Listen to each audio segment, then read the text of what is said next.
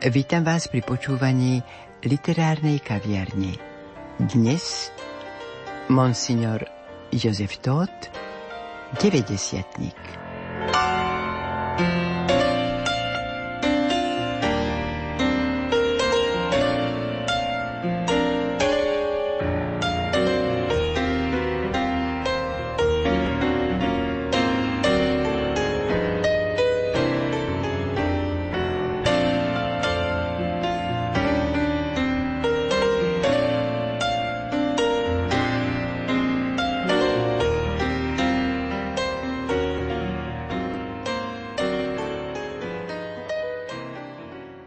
Vítam v štúdiu Teodora Kryšku. Zvyčajne hovorím, že prekladateľa, šéf-redaktora a tak ďalej, ale dnes by som ťa chcela mimoriadne pozdraviť slovami monsignora Jozefa Tóta, pretože veľmi sa mi páči vaše priateľstvo. Vy si jeden druhého vzájomne veľmi vážite, ale to, ako on tu tebe poďakoval, za to vydanie súborného diela chcem, aby to počuli i poslucháči. Monsignor to odpíše. Súborné dielo je dielom môjho drahého priateľa a brata básnika, velikána, prekladateľa i redaktora Teodora Kryšku. Bez neho by rozhodne nevyšlo – on usúdil, že to nie je len moja vec, ale vec človeka, ktorý hľadá dobro, pravdu a krásu. Ja však nie som výnimkou. On objavuje talenty, putuje, kultivuje náš rozbitý svet a je hlasom volajúcim na púšti, ktorá si myslí, že je oázou. On nie je len básnikom a kultúrnym rozsievačom ale aj prorokom trvalo dokumentujúcim nezvratné všeľudské hodnoty, ktoré sa eminentne prezentujú v kresťanstve, nielen ako v náboženstve, ale aj v každodennom živote. Čerpám z rozhovoru Kataríny Džunkovej, ktorý prirodzene vyšiel v tvojom časopise Kultúra pod názvom Čistý peľ na čiernom kvete sveta. Rozhovor s kňazom básnikom monsignorom Jozefom Tótom. Stretli sme sa s Jozefom Tótom v Košiciach, keď sme interpretovali výber z tvojej tvorby. A to som aj minule spomínala, že tam bola tvoja mamička. Ty si potom na záver nám aj cestou, keď sme šli domov z tých Košíc, hovoril, že to bol pre teba mimoriadný zážitok, a mimoriadný dar, pretože on položil svoje ruky na tvoju hlavu, požehnal ťa a želal ti peknú cestu. No áno, to bol jeden z mnohých e, úžasných zážitkov s týmto obdivodným človekom, výnimočným zjavom slovenského ducha, slovenskej kultúry, ja hovorím, že patrí ku generácii, ktorá zrodila integrálne osobnosti. To je človeka ako celok, ako úplnú bytosť.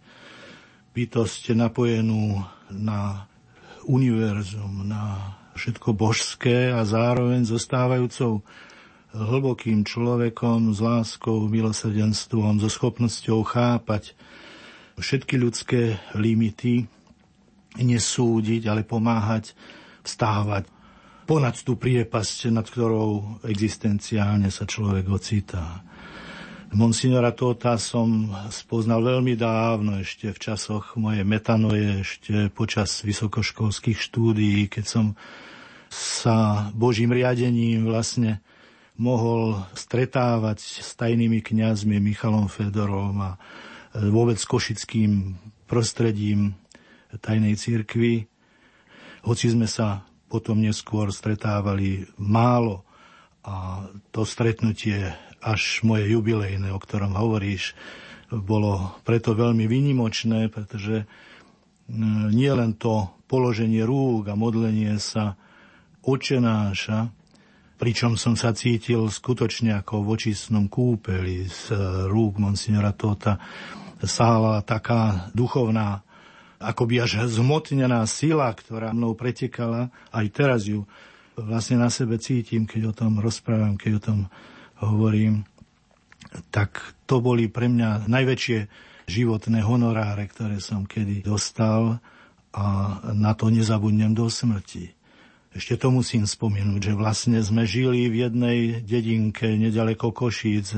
Samozrejme medzi nami je rozdiel 31 rokov, teda rozdiel jednej generácie, ale ja si predstavujem, že keď som tam sedával ako chlapček 5-ročný alebo 4-ročný na schodíkoch pod starou Morušou, ktorú som veľmi mal rád, a že niekde povedľa mňa možno kráčal tento veľký muž, že mi aj tak e, trochu ľúto, že ten generačný rozdiel nám neumožnil vtedy mm, sa spoznať a stretnúť. A možno, že by aj celý vývoj môjho života bol iný.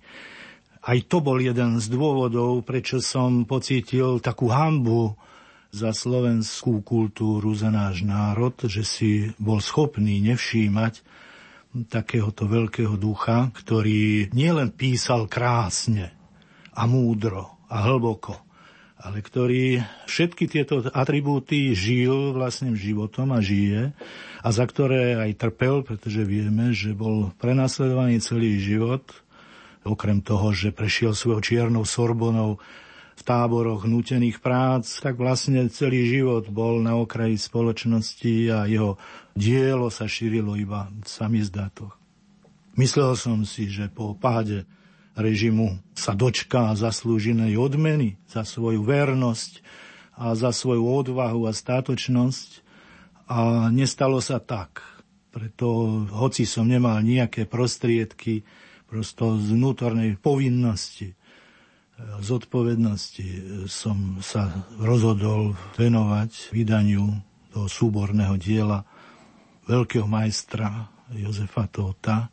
Hoci to súborné dielo je len fragmentárne, pretože mnoho z jeho rukopisov skončilo v zberných surovinách, ale o to je iná, iná téma. Ale vy, Teodor, 26. marca, teda Jan Galik i ty idete na konferenciu, ktorá sa koná pri príležitosti jeho 90. A moja otázka znie, ako to monsignor Todd zvládne. Nevládze, pretože je aj zdravotne je vyčerpávajúce sa stretávať, hlavne na vlastných jubileách. On je veľmi skromný a tichý človek, ktorý, ktorý hlása evanelium, nehlása vlastnú osobu. A, ale myslím si, že našou povinnosťou je urobiť túto konferenciu, tak ako bolo povinnosťou vydať to jeho dielo a prijať ho do spolku slovenských spisovateľov. Predstavte si, že po 60, po 60 rokoch veľkého literárneho diela sa stal členom spolku spisovateľov, čo je absolútna rarita, možno svetová. Žijeme v takej dobe, keď sú ľudia zahľadení sami do seba a zabúdajú sa aspoň poďakovať tým, ktorí na nich mysleli e, celý život a, a celý život sa vlastne pre nich obetovali za ich slobodu, lebo nebyť slovenských katolíkov, vzdorujúcich e, aj kňazov v tajnej cirkvi, tak ten režim by asi nebol odišiel do minulosti tá liberálna časť spoločnosti nezápasila, tá rezistentne očakávala, že niekto za nich vybojuje slobodu, ale boli to práve títo ľudia, ktorí nasadili všetko, čo mali, aby, aby sa aj tí liberáli dočkali slobody. Žiaľ, ich sloboda má trošku zúžený charakter a už dnes sa pokúšajú vytláčať znova kresťanstvo na okraj. Preto si myslím, že je aj veľmi dôležité, aby sme si pripomínali týchto veľkých ľudí, ktorí sú hrdosťou tohto národa. Ja ani v tejto chvíli neviem nájsť adekvátne slova, pretože o tomto človeku je možné rozprávať hodiny. Nielen o jeho osobnom živote, o jeho údele, o tom, že je to človek, ktorý sa narodil vo veľmi chudobných pomeroch, v chalúbke so slámenou strechou, Ja ti veľmi pekne ďakujem. Ja si myslím, že je to také osudové stretnutie vás dvoch osobností. A chcela by som, aby si, keď sa stretnete 26. marca v Prešove, poďakoval monsignorovi Totovi za všetku radosť a poznanie, určite, ktoré rozdáva. Určite odozdám, určite.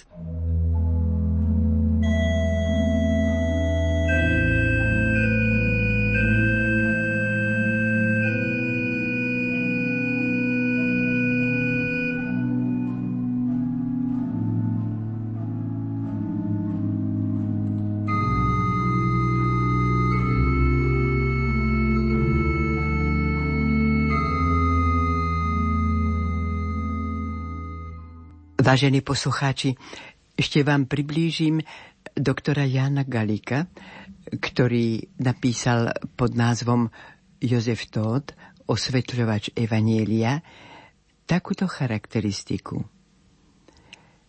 Slovenská literatúra má a vždy mala vo svojom zástupe osobnosti, ktoré sa vo svojom živote i umeleckej tvorbe nezriekli samotnej podstaty umenia – ktorá má byť nasmerovaná i inšpirovaná absolútnou krásou, prostredníctvom ktorej, ako píše Giovanni Papini v liste básnikom, sa má umelecké dielo podobať stvoreniu, lebo má dodať harmonický tvar beztvárnemu chaosu zmyslov, myšlienok, citov, má oddeliť svetlo od temnoty, teda má dať zaskvieť sa duchu, usporiadajúcemu nad hluchotou matérie. Toľko citát z Papinyho. A práve náš jubilant, drahý duchovný otec Jozef Tóth, básnik, prozaík, duchovný mysliteľ obrovských rozmerov, ktorý má z pohľadu veku a celkovo i možnosti osobného kontaktu najbližšie ku skupine autorov slovenskej katolíckej moderny, do ktorej ho možno bez akýchkoľvek pochýb zaradiť. Naplňa svojim životom a tvorbou do bodky Papinyho predstavu o umelcovi, ktorého dielo pripomína tajomstvo vtelenia, pretože vteluje atómy a iskry Božieho ducha, do vonkajších foriem pozemských rečí.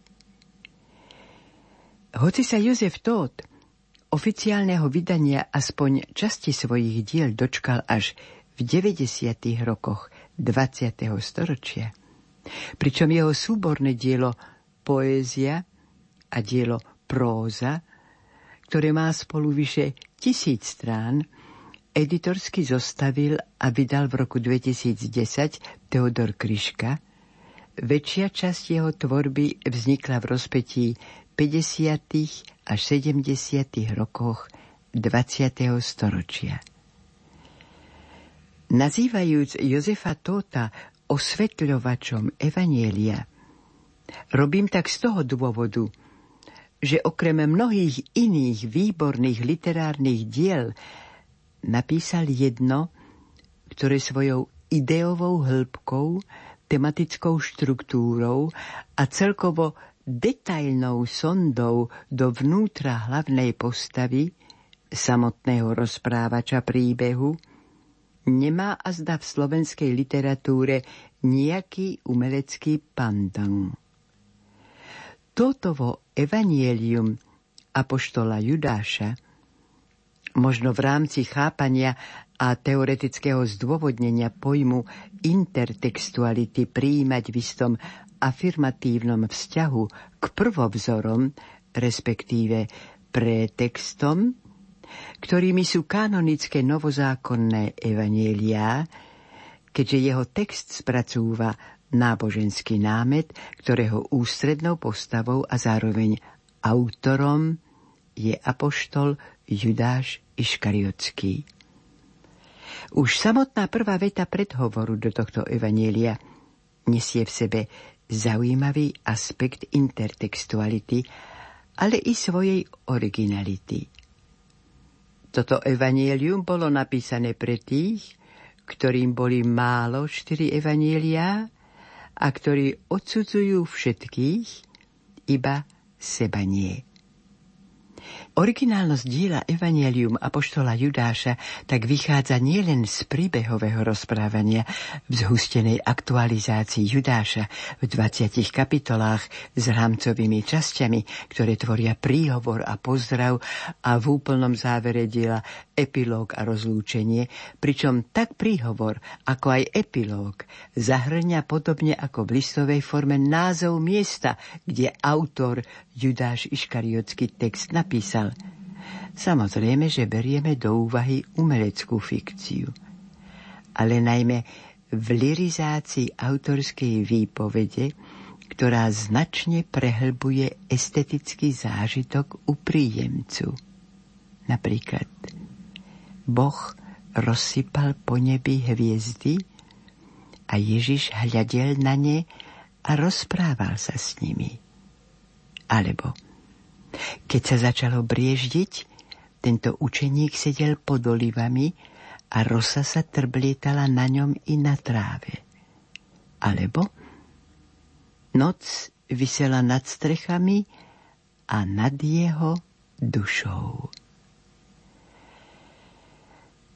Som naozaj v tom iba ja sám. Je na svete iba jeden jediný Judáš. Peter Liba za základnú myšlienku diela práve považuje túto Judášovú rečníckú otázku z evanieliového príhovoru. V 14. kapitole sám Judáš obhajuje svoj čin pred Kajfášom so slovami – ja vám ho odovzdám, aby ste vedeli, že vravím pravdu. Ja ho spojím s vami, i keď to on nechce, ani vy. Nadišiel čas. Teraz sa naplnili písma. Keď Giovanni Papini v liste básnikom tvrdí, že ich prírodzeným jazykom je predstava, ktorú vidia lepšie ako ostatní ľudia, tak ich nabáda k tomu, aby napríklad aj prostredníctvom podobenstva zdôrazňovali podstatu zmierenia sa človeka s Bohom. I preto sa jeho autorská výpoveď, teda Totová autorská výpoveď, plne sústredí na Judáša Iškariotského, jeho stretnutia s Ježišom, povolanie za učeníka a činnosť v rámci zoskupenia Ježišových apoštolov i v spektre udalostí Veľkého týždňa. Toľko Jan Galik.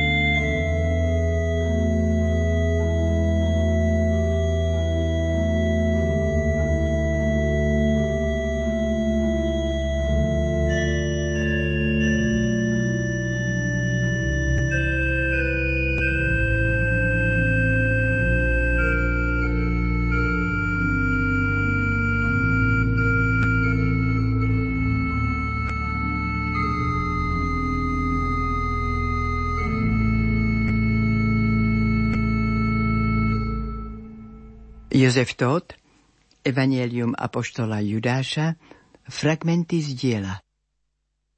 Príhovor a pozdrav Toto evanelium bolo napísané pre tých, ktorým boli málo štyri evanielia a ktorí odsudzujú všetkých, iba seba nie. A hoci svetu sa to bude zdať čudné, no ja, apoštol Judá Žiškariotský, ohlasujem, že Ježiš z Nazareta je skutočný človek a skutočný Boh. A že jeho láska sa začína tam, kde sa naša končí. Ja som zmeral blízkosť pri ňom i vzdialenosť odpútavania sa od neho. Zažil som viac ako vrtošivý Peter, syn Jonášov. Nestál som pri kríži, ale vysel na strome a hľadel som priamo do očí najčernejšej noci. Všetko ľudské snaženie vynášať súd o tom, čo vlastne nepoznáme, alebo sa domnievame, že poznáme, je prisvojovanie si nekonečnej múdrosti Božej. Je to odvaha hada z raja. Budete ako Boh. Iba preto si dovolujem vypovedať, že moja strašná zrada je príliš malá pri veľkosti Božieho milosrdenstva a lásky. Pokus človeka premeriavať a vážiť Božie činy a dávať im punt z konečnej výpovede sa podobá detskému džavotu. Ako neobrátenec Šavol, i ja som si zakladal príliš na sebe. Lež kým Šavla zhodil z konia Boh, mňa zhodil Satan. Výsledok je na oko rovnaký, ale rozhodujúce bolo, kam šiel on a kam ja. A rozhodujúce bude, kam pôjdeš ty, keď budeš zhodený z konia. A budeš. Ja som posledný evangelista, ktorý spoznal, že bez Ježíša sa život rovná smrti, a odísť od neho znamená odísť aj od seba. Preto ohlasujem všetkým cirkvám a celému ľudstvu. Zradil som nevinnú krv. Lež to, čo vidím a s hrôzou vidím, ma núti pýtať sa. Som naozaj v tom iba ja sám? Je na svete iba jeden, jediný Judáš? Kafarnaum, Jom Kippur, v čase kráľovstva Ježiša z Nazareta. Šalóm.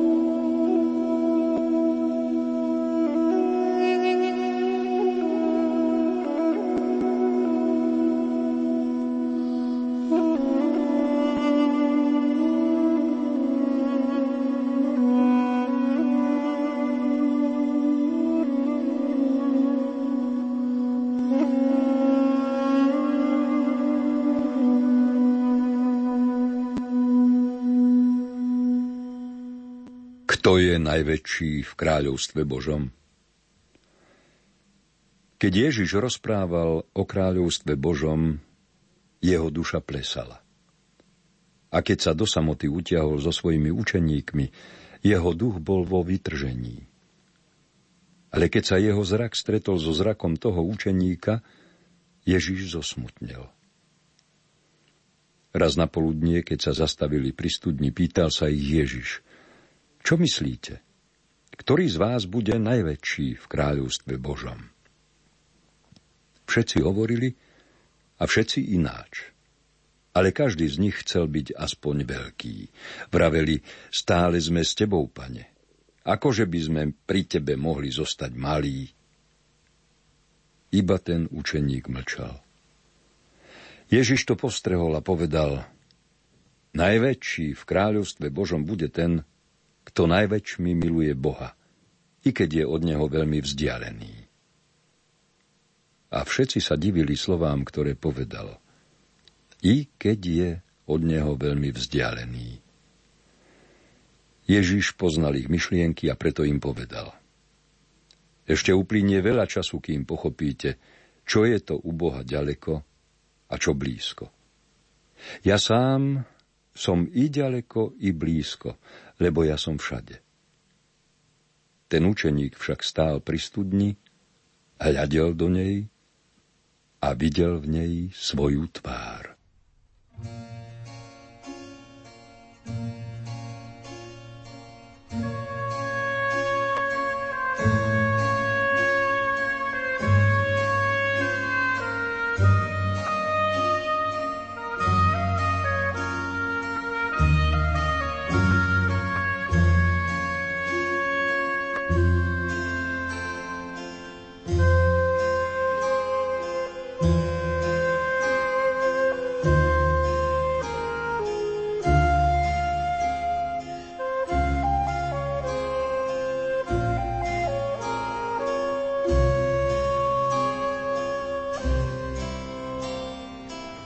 Chlieb a slovo Keď jedenácti učeníci chodili s Ježišom, často sa stávalo, že dvanácty odchádzal nakúpiť chlieb a ryby.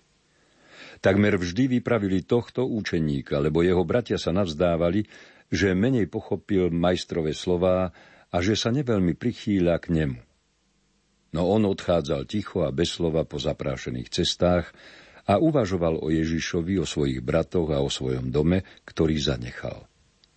Akási sila ho ťahala z piatky k starému životu, ale silnejšie bolo puto, ktoré ho spájalo s majstrom.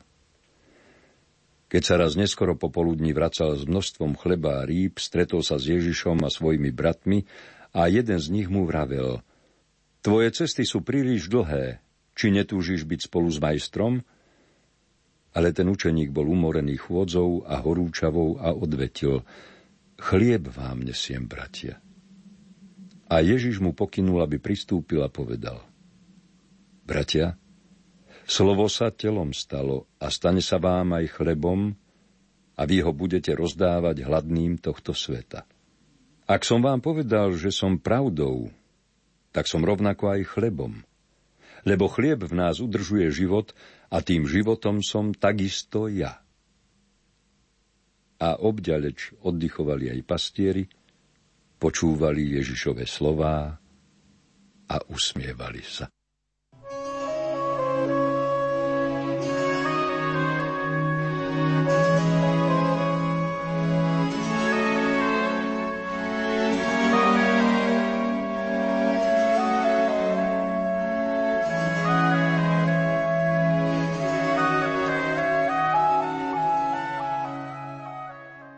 Veľký týždeň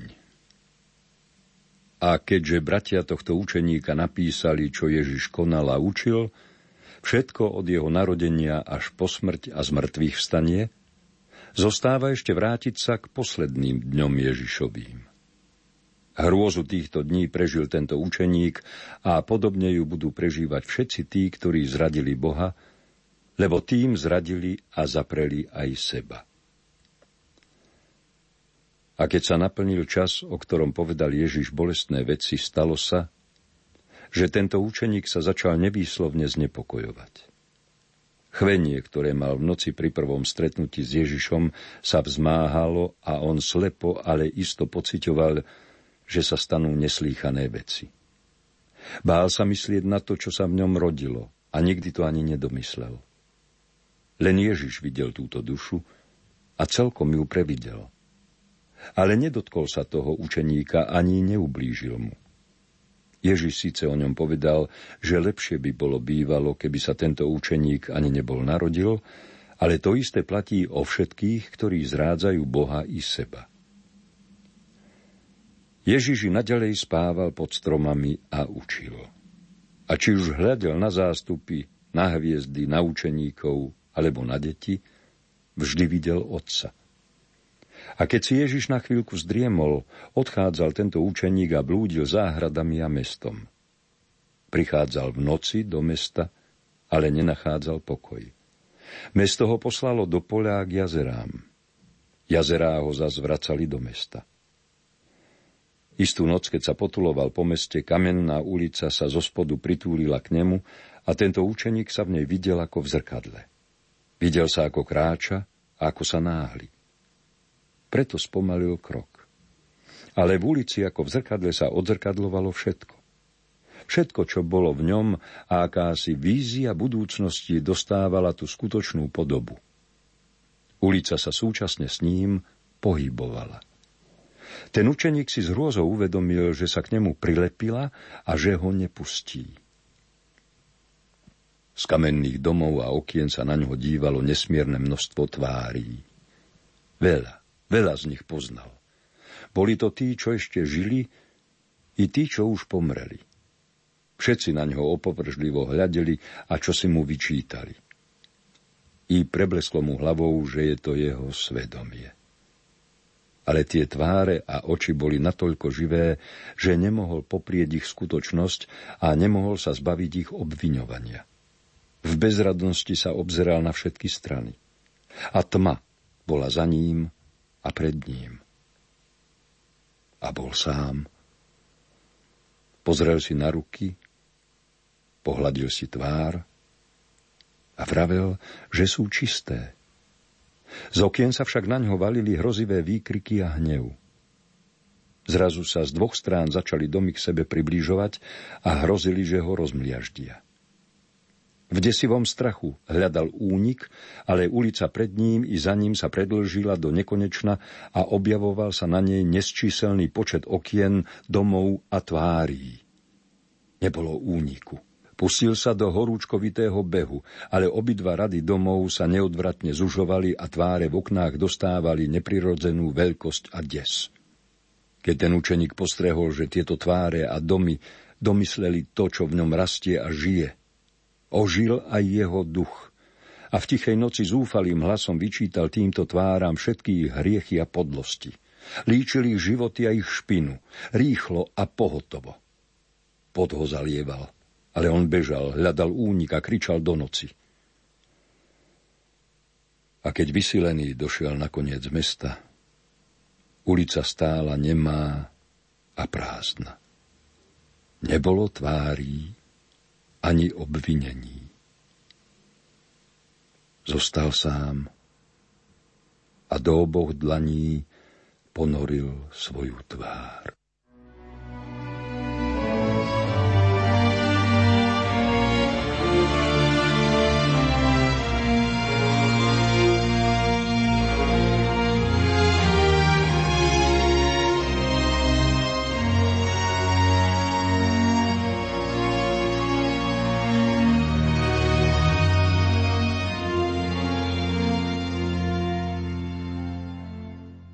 Ježiš sa zjaví Judášovi.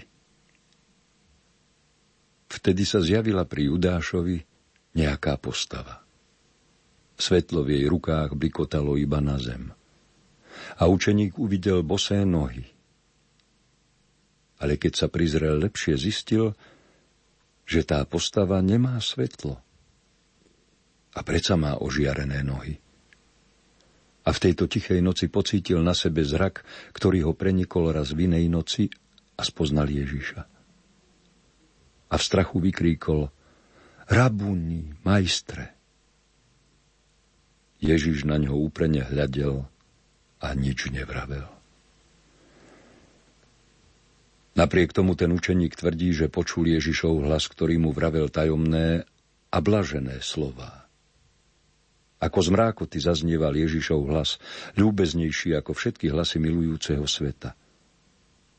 Si posledný, ale nemusíš ním zostať. Keď budeš odchádzať z tohto sveta, i pre teba budú platiť moje slová. Oče, odpustím, lebo nevedia, čo robia. Mnohí sa budú pohoršovať, hlavne tí, ktorí sú teraz prví. Ja ti však hovorím, kto kde bude stáť, nerozhodujú oni, ale ja. Ty si prijal kríž, ktorý všetci zahodili. I ja zahodím ľudské miery, lebo cesty Mesiáša sa nemerajú ľudskými cestami, i keď to, čo chceš urobiť, zatracujem a tvoje očisťovanie nebude ľahké, ani krátke. Ty si chcel kríž nahradiť zázrakom a mečom, lebo si synom Izraela a nenávidíš pohanských okupantov. Ale ja ti hovorím – Zázraky dáva Boh. A vie na čo a kedy.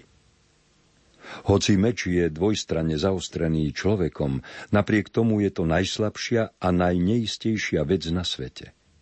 Zabíja nepriateľa i seba. Ja viem, čo chceš povedať veľkňazovi a rade starších. Rád by si bol, keby sa moja sila spojila s ich silou aby sme vyhnali pohanov a založili trvalé kráľovstvo Izraela. Ale Božie cesty sú iné. Ja som prišiel založiť kráľovstvo, kde je každý kráľom a kde hlavou je jediný a všemohúci Boh, ku ktorému som vás naučil modliť sa ako Godcovi. Izrael nebude sám a jediný, iba prvý pred mnohými a všetkými, lebo skutočný otec je otcom všetkých. I tvoj najchytrejší zámer je zrnkom piesku na brehu mora. Nebol si a nie si chytrejší ako najchytrejší tohto sveta. Ale čo je to chytráctvo proti Božej múdrosti a proti Božiemu poznaniu? Ten učeník už nevedel, či je to všetko skutočnosť alebo sen. Avšak už nevedel zastaviť mlynské koleso, ktoré zomielalo celú príhodu tohto sveta i jeho. Prechádzal znovu ulicou, díval sa na domy a do okien, no neukázala sa mu už žiadna tvár ani žiadne oči. Na tej ulici stál Syn Boží a syn človeka.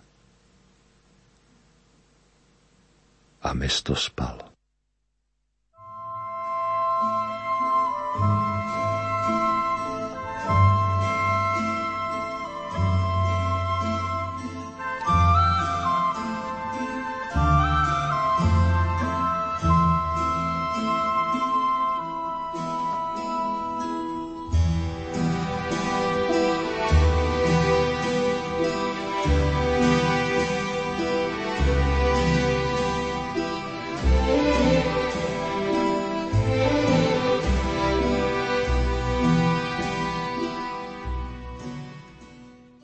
Judáš u Kajfáša Keď tento učeník vstúpil do domu veľkňaza, bol už večer. Sviece horeli a veľkňa stál nad zvitkom zákona. Tento učeník odstúpil od dverí a zostal v prítmí. Tí, čo s ním prišli, pristúpili ku veľkňazovi a pozdravili ho. Učeník v prítmí ho nepozdravil. Veľkňaz sa k ním obrátil a spýtal sa – čo má znamenať váš príchod. A oni odpovedali. Tento človek mal divné reči a žiadal si byť s tebou. Je jedným z Ježišových učeníkov. Kajfáš sa na ňo síce zahľadil nevrlo, ale v tvári nemohol skryť zvedavosť. Povedal, vystúp na svetlo a vrav. A tento učeník odpovedal, viem vravieť v prítmí, ba i vo. Nuž, vrav. Chcem, aby sme tu boli len dvaja. Veľkňaz pokynul a všetci vyšli. Tento učeník však postrehol, že všetci načúvajú za dverami. Veľkňaz mu vravel, prišiel si ako jeho posol s odkazom? Neprijímam jeho poslov ani odkazy. Ani mu nemám čo odpovedať. On nikdy k vám neposielal poslov, ani odkazy. S nikým sa nehandrkoval o nič. Ani s tebou, ani so mnou. Stojíš pred veľkňazom, skrát svoju reč a vrav, prečo si prišiel. Keď zistím, že si bezočivo predstúpil pred moju tvár, aby si vyznával Ježiša, stane sa, ako si zaslúžiš. Je divné, že slobodu, ktorú Boh dal človekovi, človek zabíja. Nechápem, čo vravíš a kam tým mieriš. Myslím na to, ako sa to stalo, že teba Boh vyvolil za veľkňaza a súčasne dovolil, aby bol niekto verejným hriešnikom. Nebudem ti odpovedať. Sú veci, na ktoré sa neodpovedá a sú veci, na ktoré sa ani nepýtame. Prečo ste bezmocní proti Ježišovi? Nedovolím takto hovoriť o veci. Vy nič nedovolíte. Vy iba prechovávate veľkú žiarlivosť a bojíte sa o Boha. Všetci kňazi, i ty veľkňaz. A Ježiš objavuje Boha v mýtnikoch a hriešnikoch. Mlč, ty nedouk, zasičal veľkňaz. Prišiel som vám povedať, že Ježiš ukázal Boha tam, kde ste ho vy nikdy nehľadali a kde podľa vás ani nebol. Chodí z domu do domu, do dvorov a k jazerám, na more a na púšť a ukazuje, tu je Boh. A všade sa zjavuje Boh a ľud ho vidí. Ale neprichádza nikdy k vám a nič od vás neprosí neštve proti vám, ale vás odhaľuje a prechádza popri vás, ako by vás ani nebolo. Vieme, odkiaľ sme my a odkiaľ je on, odvetil veľkňaz. Vy práve to neviete. Nepoznáte silu toho muža a proroka. Aj naši najväčší proroci sú v porovnaní s ním iba služobníčkovia. Boh neposlal na svet väčšieho muža, ako je tento. Nadišiel čas skončiť s farizejstvom, s pohanským smilstvom a nastoliť kráľovstvo Izraela. Nadišiel čas vyhnať rímskych psov za more. Ten, čo utíšil more a vzkriesil mŕtvého, je práve ten, koho čakáme. Ja som svetkom týchto činov. Vy ste však ako človek, čo sa topí, ale na loď nenastúpi. Vy čakáte, že vám kráľovstvo Božie spadne rovno z neba. Písmo jasne hovorí, že zem sa musí otvoriť nebu. Vy ste však túto zem zamkli kľúčom spolupráce s bezbožníkmi a pohanmi. Stojíte a čakáte a tých, čo sa činia, vyhlasujete za nepriateľov. Veď Boh sa zjavoval a hovoril ústami prorokov a božích mužov, ktorí boli prostými ľuďmi.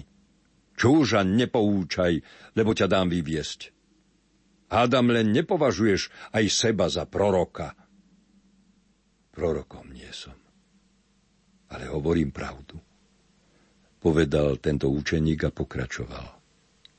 Nie, neodídem, musím to dokončiť. Nie je to iba moja vec, ale hlavne vaša a celého Izraela. Boh vás väčšinou obchádzal a napomínal vás. I ja vás dnes napomínam. Pravím, že nebo zostúpilo, ale zem ho neprijala ani vy ho neprijímate. Mlč, ty táraj, zvrieskol Kajfáš. Ja vám ho odovzdám, aby ste vedeli, že vravím pravdu. Ja ho spojím s vami, i keď to nechce on, ani vy. Nadišiel čas. Teraz sa naplnili písma. Ak nespojíte zázrak s mečom, stanú sa strašné veci – a nebudete tu ani vy, ani ja, ako to jasne povedal Nazarecký. Veľkňaz by bol umlčal tohto učeníka, ale bál sa jeho tváre, ktorá prezrádzala, že ešte nepovedal všetko. Na čo čakať? Čakanie je smrť, nie múdrosť. Ostro odpovedal tento učeník. Potom vystúpil z tieňa a pohol sa ťažkým krokom. Blížil sa k rozožatým sviecam. Veľkňaz cúvol, lebo sa bál jeho hlasu a jeho tváre. Ešte nestál pred ním takýto človek. Ten učeník pristúpil k svietniku, desivo sa zahľadil na veľkňaza, potom zdvihol ruku a zhasil sviece. Veľkňaz však i potme videl tvár tohto učeníka. Bola to však celkom iná tvár. I veľmi vykríkol a učeník mu vravel, alebo vy, alebo Ježiš a prevrátil svietnik i sviece. Na to sa dvere otvorili a mnoho rúk uchopilo tohto učeníka. V izbe bola ešte tma a v nej zaznel Kajfášov hlas. Puste ho, nech odíde. A tento učeník vyšiel do noci.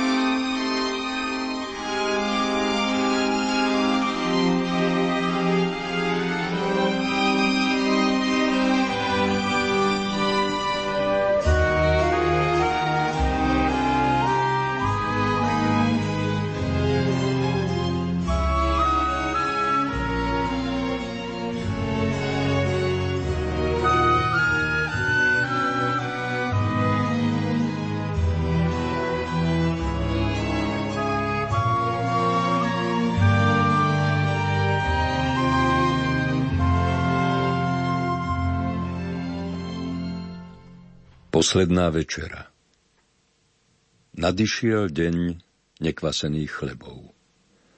Boh rozsypal nad mesto hviezdy ako morský piesok a večer, ktorý prichádzal z púšťa od mora, Boh odel sviatkom. Ľudia ho čakali. Otvárali svoje srdcia a zatvárali brány. A keď všetci boli pripravení, prechádzal Boh ulicami mesta a prišiel až do domu, kde večeral Ježiš. Boli s ním dvanácti. Prišiel i tento učeník. Prv než vstúpil, hľadel cez okno a videl Ježiša a bratov a vravel si, nikdy s ním už nebudem večerať. A jeho srdce bolo nesmierne pohnuté. Ale čo sa malo stať, nemal už sily zastaviť. Jeho pokus spojiť zázrak s mečom tu pod týmito oknami strácal akúkoľvek váhu. Prisadol si k stolu a stále neveril, že s ním večeria naposledy. Sliepňala v ňom akási nádej, že udalosti večera sa vyvinú podľa jeho predstav. Pocítil na sebe nemú výčitku bratov, ktorú už dávno znášal, a kradmo sa mu preklzla srdcom radosť, že sa im dnes trpko odplatí. A túto radosť nemohol zadržať. No keď sa večera chýlila ku koncu, pocítil tento učeník nesmiernu váhu a silu toho, čo začal. Jeho čas sa blížil a vedel, že nič ho už nezastaví. A zdalo sa mu, že to ani nerobí on, ale že to musí urobiť. Bál sa toho i čakal to. Mimoriadne na ňo zapôsobili Ježišové slová pri rozdávaní chleba a vína. Zdalo sa mu, ako by bol Ježiš silne vydýchol a všetci okolo stola boli ožiarení zvláštnym svetlom a pripomínali postavy, o ktorých hovoril Peter, Jakub a Ján, keď boli s majstrom na hore tábor. Pravel si, ešte dnes musím ísť do tej záhrady. A pritom ho lapila bezútešnosť. Lepšie by bolo, keby som sa nebol narodil keby som nebol. Keď vyšiel, upieral zrak na chrámové veže, ale nič nevidel. Bola noc. Do ticha noci šepotal, ach, stáť tak na veži, alebo byť na trhu a predávať olivový olej, mať domec na konci mesta. A pokoj. Pokoj. V duši súčasne pocítil nesmiernu radosť, že poznal Ježiša a nesmiernu bolesť. A cítil, že toto všetko sa deje mimo neho. A pretože nebol tupý proti tomu, čo sa malo stať, otupel.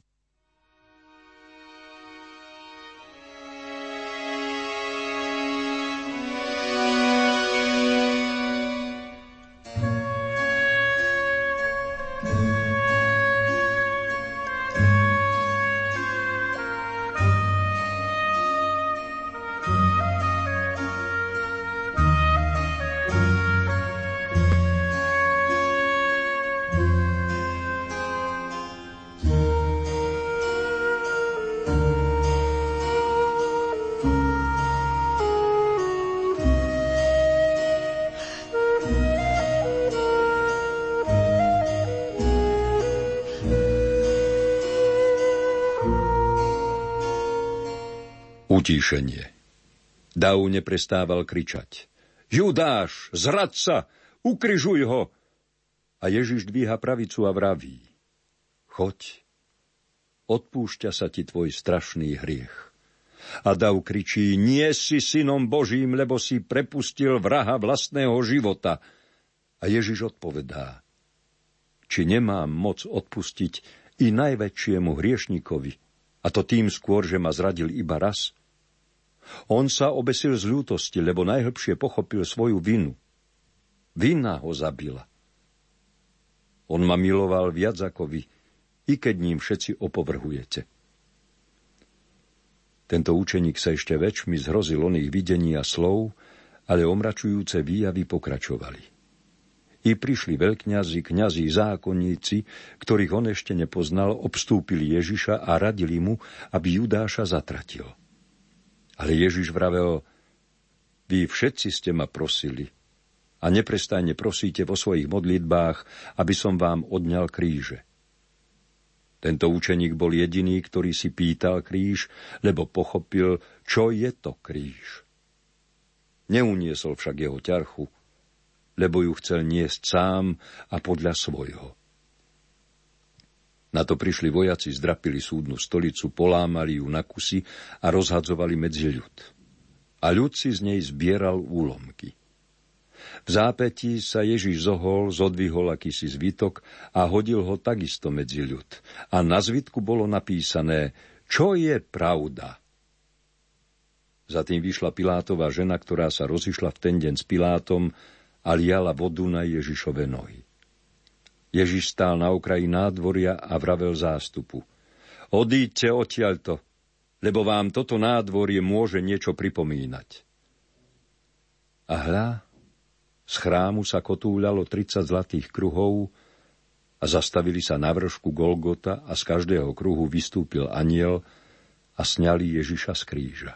Ďalej ten učeník videl, ako Ježiš prešiel mestom a presunul sa nahoru, kde vyhlásil osem blahoslavenstiev a hovoril Beda vám, ktorí ste prekliali tohto učeníka veľkého poblúdenia, ale aj pokánia, lebo vy ma denne zrádzate a nikto z vás sa neobesil.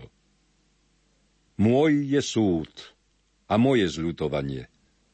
Vaša ľútosť je často iba strachom a neistotou. Ste horší ako tento učeník. Neviete odpúšťať, i keď mnohí chodíte so mnou. Len nedávno ste spolu s Pilátom odsúdili mňa. Teraz bezo mňa odsudzujete Judáša. Čo je teda pravda? A ja vám hovorím, ako som vám to už viackrát povedal, pravda som ja. Vtedy celý zástup prosil Ježiša, aby odišiel z ich kraja, aby im nechal ich pokoj. Nečakane sa však strhol prúdky vietor a hnal tieto zástupy ďaleko od Ježiša a Ježiš ich požehnával. A ten učeník to všetko pozoroval ako z úkrytu a nevedel, či žije a či zomrel, a váha jeho činu mu pripadala väčšia a ťažšia ako kamene Jeruzalemského chrámu. A bolo popoludnie 14. Nisana. Na kríži vysel Syn Boží. A na strome vysel Syn človeka. A kto si pri ňom stál?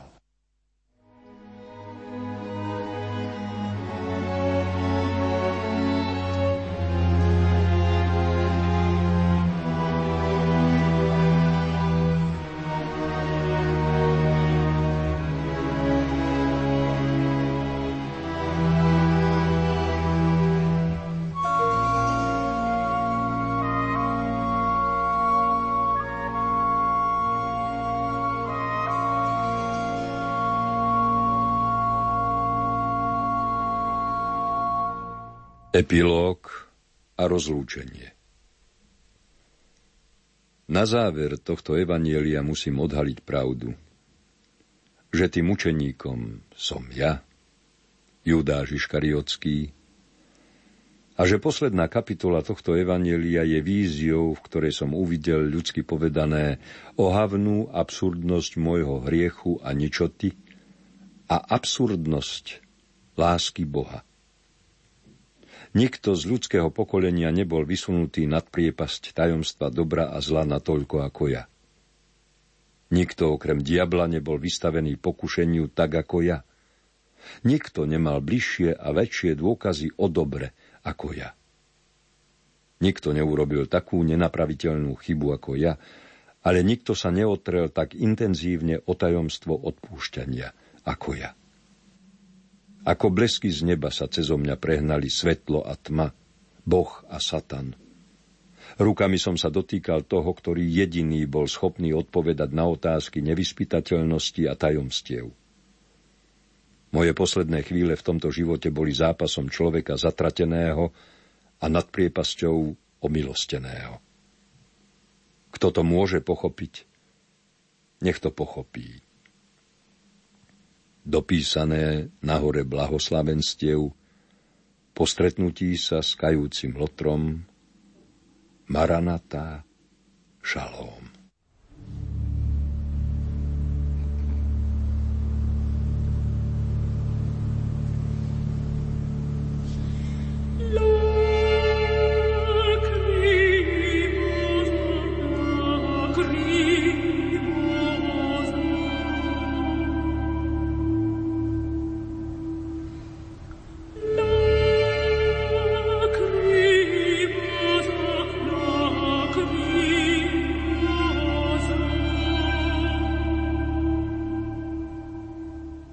Vážení poslucháči, naša literárna kaviareň sa končí.